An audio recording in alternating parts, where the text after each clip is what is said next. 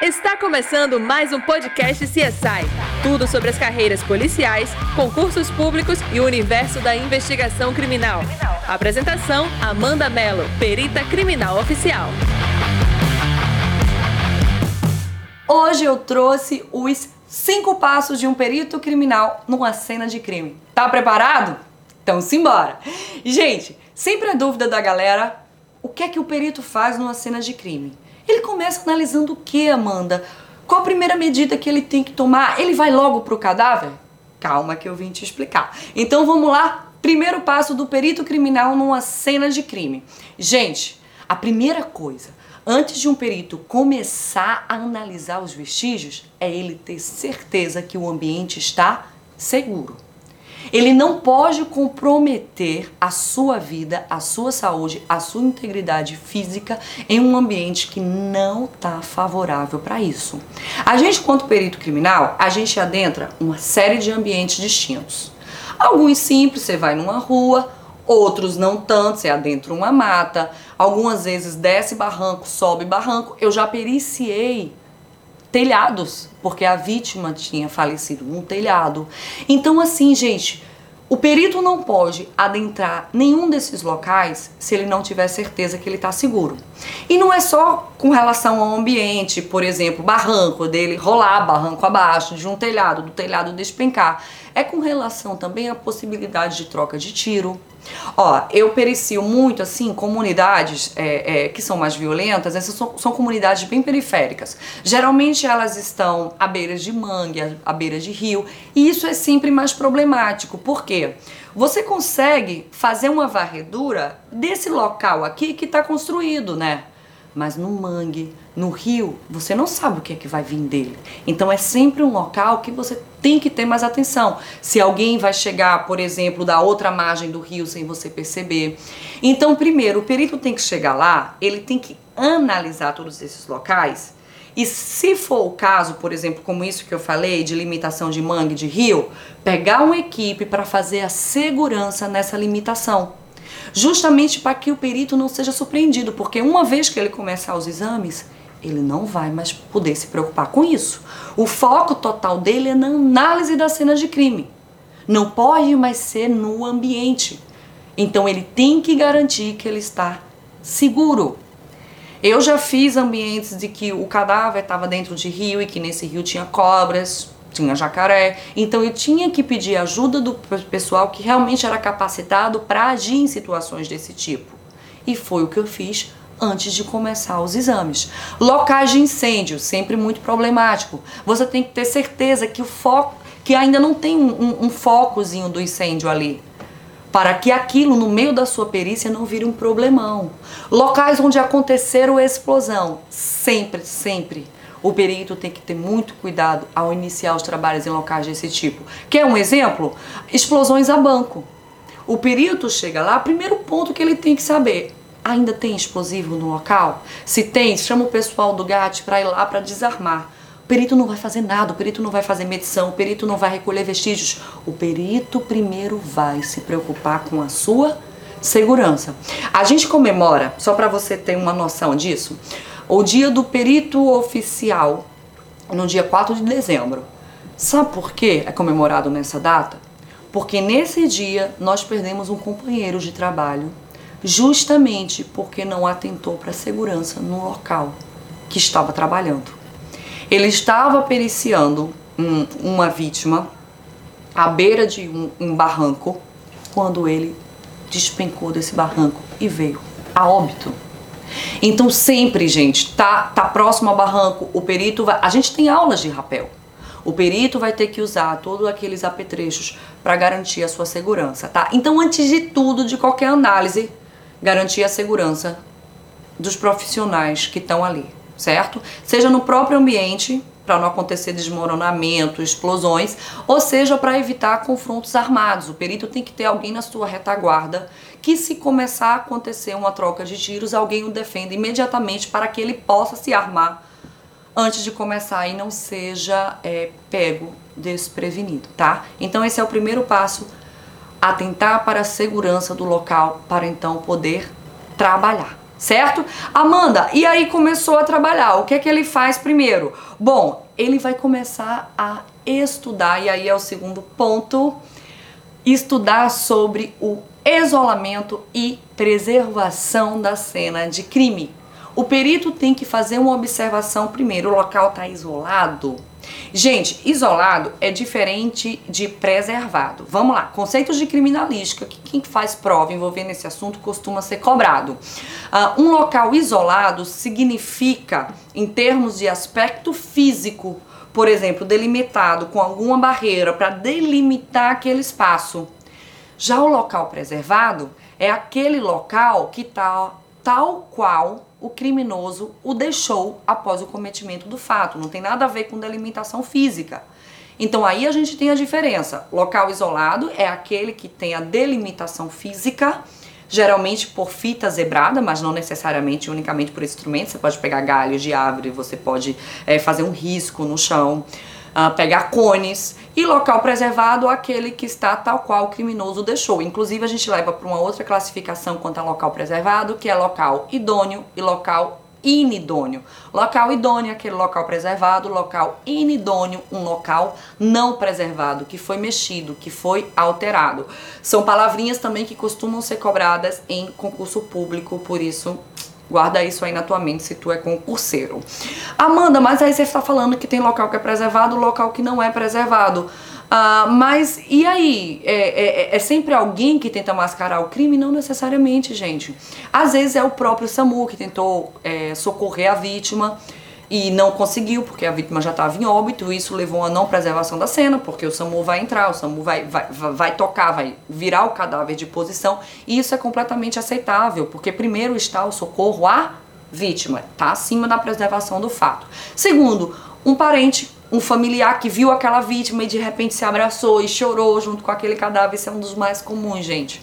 O local está preservado? Não, porque se tinha manchas de sangue ali, a pessoa já pisou, já modificou a dinâmica das manchas de sangue, que a gente vai falar isso mais na frente, já alterou a posição do cadáver, que indica muito para o perito.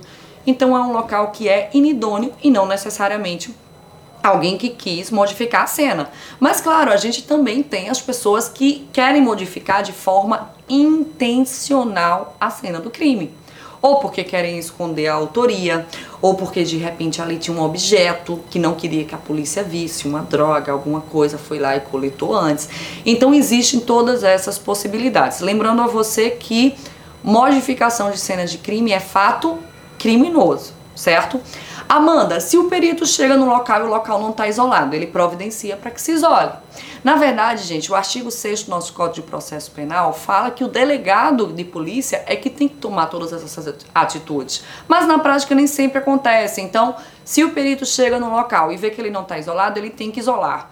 Amanda, mas é só delimitar fisicamente? Porque se já não está, por que ele ainda vai fazer? Para garantir o trabalho dele de forma eficiente, porque a delimitação vai impedir que curiosos comecem a avançar. E tá ali atrapalhando o trabalho de perito. São curiosos, é imprensa, são familiares. Então o perito delimita aquela área e diz: ó, daqui ninguém passa porque agora isso aqui é meu e eu vou trabalhar nisso aqui. Beleza? Então, e com relação à preservação, Amanda, o perito tem como identificar? Tem certo? É o olhar pericial que vai numa cena e sabe que algo foi mexido. É uma mancha de sangue que não tá compatível com aquele ambiente, então é porque ali alguém também deu uma mexida, intencional ou não, repito, é uma mancha fantasma. Inclusive, se você acompanha o meu Instagram, amanda.csi, eu falei sobre mancha fantasma nesse local. Uh, que é quando de repente a gente tem um, um, um sangramento só que esse sangramento se deu sobre um objeto e após o sangramento alguém foi lá e removeu esse objeto. O local, só nesse pontinho onde estava o objeto não vai ter sangue, né? Porque o sangue, é, o sangue é, ficou no anteparo que foi removido. Então ali a gente vê que tinha um objeto, a gente chama mancha fantasma. Então o perito tem como saber tudo isso e ele vai colocar no laudo. Então, olha só, primeiro o perito vai chegar e vai analisar sobre a sua segurança. Ele só começa a trabalhar se ele estiver em segurança beleza? Ele e a sua equipe. Segundo ponto, ver se o local está isolado, porque se não tiver, ele vai providenciar o isolamento para que ele possa trabalhar naquele ambiente sem importunações de fora. Depois ele vai começar a ver se aquele ambiente está preservado, porque ele vai ter que colocar isso no laudo. Porque se for um ambiente não preservado, isso tem muito impacto na dinâmica do evento, que é um dos papéis da perícia, falar como que aquele evento criminoso aconteceu. Então, ele analisou isso, fez essas duas coisas, ok. Aí a gente já pode ir para o terceiro passo, que é estudar as manchas de sangue do ambiente. A gente chama de dinâmica das manchas de sangue e elas são muito importantes para o trabalho pericial. Gente, através da forma de incidência de uma mancha, da morfologia de uma mancha de sangue, do diâmetro de uma mancha de sangue, a gente consegue ter informações importantíssimas sobre a dinâmica do evento criminoso. A gente sabe se aquela mancha caiu enquanto a pessoa estava parada, a gente sabe se aquela moça, aquela, aquele sangue foi caindo da vítima quando ela estava caminhando, inclusive se ela estava correndo se aquela vítima estava sentada, em pé, sobre algum anteparo, a gente consegue, através da morfologia das manchas, também saber sobre um instrumento causador. Se for um instrumento de baixa velocidade, um instrumento de média velocidade, ou um instrumento de alta velocidade, como é um projétil de arma de fogo, que gera a formação de manchas bem específicas, que são as manchas impactadas.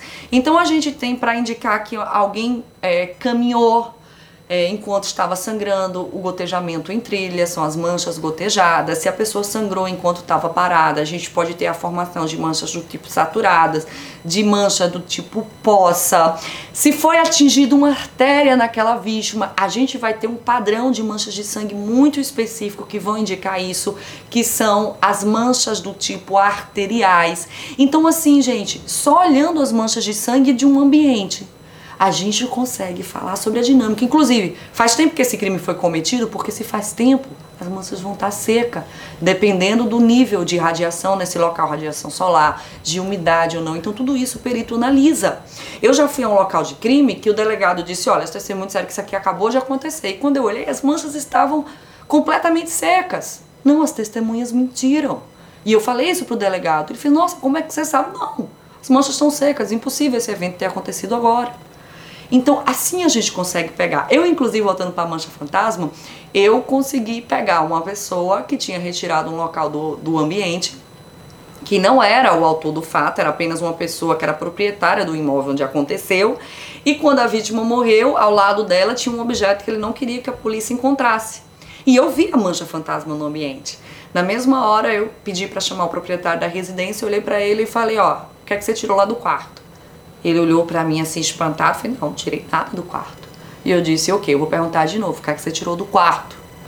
E ele fez, não, olha, muitas pessoas entraram aí, eu fiz mais uma vez e vai ser hoje, o que é que o senhor tirou do quarto? Foi quando ele foi lá nos fundos, embaixo assim de uns escombros e tirou o objeto. Aí eu acho que ele vai ficar pensando assim, nossa, a mulher é bruxa, né? Não, não é, gente. É estudo pericial. O local de crime fala com o perito e diz exatamente o que aconteceu. E as manchas de sangue fazem isso também. Quando ele pegou o objeto, eu vi lá, o objeto estava impregnado de sangue. Que ele, quando foi removido, deixou a mancha fantasma. Então as manchas de sangue dizem, inclusive as manchas de sangue lhe dão a posição em que a vítima estava. Se você estudar a, a, a, a incidência das manchas de sangue, o, os graus em que incidiram aquelas manchas, você consegue dizer a posição em que estava a vítima quando ela foi atingida.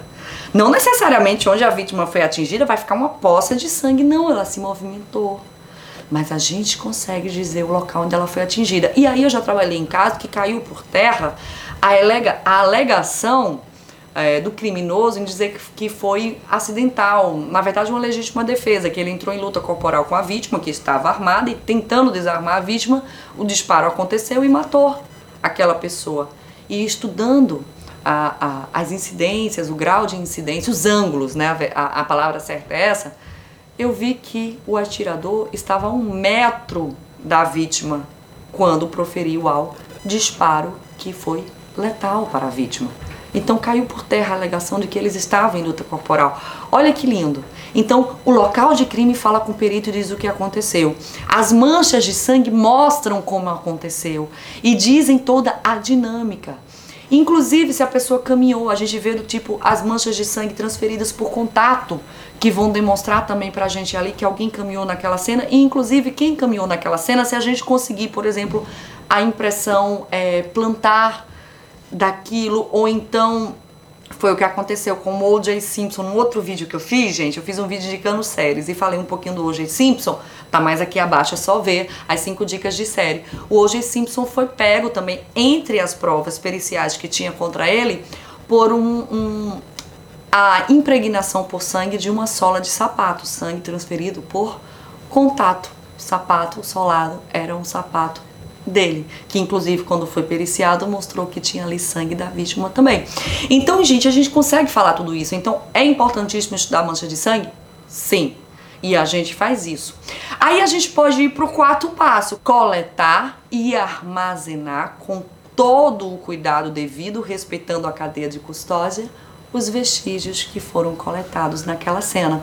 Eu encontrei manchas de sangue, eu quero solicitar um exame de DNA, eu quero saber se é sangue humano, eu vou coletar aquela mancha de sangue, vou pegar uma amostra dela e eu tenho que seguir procedimentos padrões de coleta, justamente para que não ocorra contaminação daquela amostra. Eu tenho que colocar em um recipiente lacrado por mim para demonstrar que apenas eu peguei naquela amostra.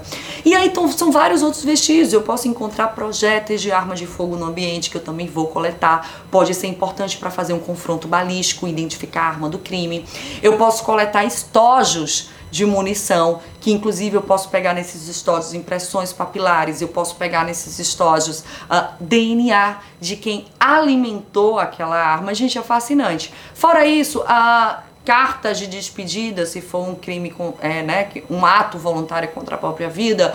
Gente, inúmeras coisas que eu posso coletar. Então, o perito vai fazer tudo isso, vai devidamente numerar todos aqueles vestígios e encaminhar para, se for o caso, laboratórios específicos para exames complementares, como de balística, como de DNA, como de papiloscopia, como eu te citei. Aí, só aí, o perito criminal vai para o quinto passo, que é o exame perinecroscópico, a análise externa do cadáver. No próprio local de crime, o perito faz toda essa análise do cadáver.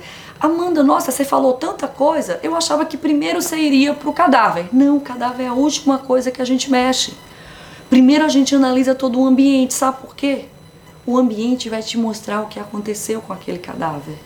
E aí, se tu olhar primeiro o cadáver, aquilo pode te influenciar no ambiente. Mas o ambiente vai te dizer o que aconteceu. Claro, tem hora que você vai olhar o cadáver e você vai atentar para alguma lesão, algo que você não percebeu no ambiente e você vai fazer a busca daquilo. Isso pode acontecer, claro, já vivi várias vezes isso. Mas a gente sempre vai deixar o cadáver por último. Até porque na hora que você está manipulando o cadáver, você vai alterar as manchas de sangue. Pode ter vestígios que estariam ali próximo ao cadáver ou embaixo como projétil, estojos balísticos, e aí ao momento que você movimenta o cadáver, você vai tornar inidôneo aquele ambiente. Então por isso que você tem que coletar tudo antes, fotografar. Esqueci de falar isso, gente, todos esses passos que eu falei para vocês tem que ser devidamente, ó, fotografados. Você não toca nada sem antes fotografar. Você não coleta um vestígio sem antes fotografar. Você não mexe no cadáver sem antes fotografá-lo. Você não faz o estudo da, das manchas de sangue sem antes fotografá-las, tá? Então lembra disso. Fotografia, fotografia, fotografia sobre ângulos diversos, sobre distanciamentos diversos, para que tudo seja demonstrado tal qual foi encontrado pelo perito. E aí, voltando para o cadáver, o perito vai ver todas as lesões que ele apresentam. São lesões pérfuro-contusas, são lesões pérfuro-cortantes, são lesões cortantes, são lesões ah, contusas unicamente. E tudo isso o perito vai estudar. Há lesões de defesa, importantíssimo. Se há lesões no pescoço, essas lesões indicam a ocorrência de um enforcamento, de um estrangulamento, de uma esganadura e depois esse cadáver é encaminhado ao IML. No IML vai ocorrer então o exame necroscópico e esse exame vai confirmar tudo aquilo que foi observado externamente ao cadáver. Inclusive, claro, vai trazer mais informações. Porque, por exemplo, se for um cadáver em putrefação, a gente vai ter uma certa dificuldade em encontrar essas lesões, mas no IML eles vão trabalhar esse cadáver para conseguir enxergar tudo isso. Quando é um cadáver que está com muitas perfurações, ele sangra muito, também dificulta um pouco a gente observar todas as lesões. Então o trabalho do IML é fundamental para complementar o nosso estudo. Algumas vezes as lesões são na cabeça, há todo o comprometimento do couro cabeludo, o cabelo atrapalha para você enxergar as bordas daquela lesão. Então, o trabalho do ML também é fundamental para auxiliar o perito do local. Eu uso os laudos do ML como mais um vestígio nos meus laudos. E aí descrevo todas aquelas lesões, faço o match entre elas. E aí, quando vem a causa mortes, eu posso ter a certeza de tudo aquilo que eu encontrei naquele ambiente, como eu concluí pelaquela dinâmica do evento criminoso. Então você viu, gente? Fora isso, tem muito mais coisa, Amanda? Tem, mas no geral é isso que a gente faz. Chega num local de crime, analisa sobre a segurança, depois vê se o local está isolado, se não tiver providencia, vê se esse local está preservado, faz as anotações necessárias que vão constar no laudo, fotografa tudo antes de começar, começar a mexer na cena. Aí depois vai começar a coletar os vestígios que são de interesse pericial, nem todos são os vestígios de interesse pericial. Depois disso vai passar a, a antes disso, gente, estudar as manchas de sangue também, porque pode ser que você toque num vestígio e esse vestígio esteja impregnado por sangue acaba alterando aquela morfologia, então não é interessante. Estuda as manchas de sangue, coleta os vestígios para só então partir para o cadáver, aí poder manipulá-lo, virar de um lado, virar do outro e removê-lo da posição inicial sem comprometer o restante da cena, porque ela já foi toda analisada. Gente, isso é só um resuminho do que a gente faz. A gente pode fazer muito mais coisa numa cena de crime, mas em geral é isso. E claro, eu trouxe aqui para os tipos de perícia que eu realizo, que é perícia em local de morte violenta. Tá bom, já deu. Vamos parar por aqui porque nem fala tá saindo mais. Até a próxima, gente.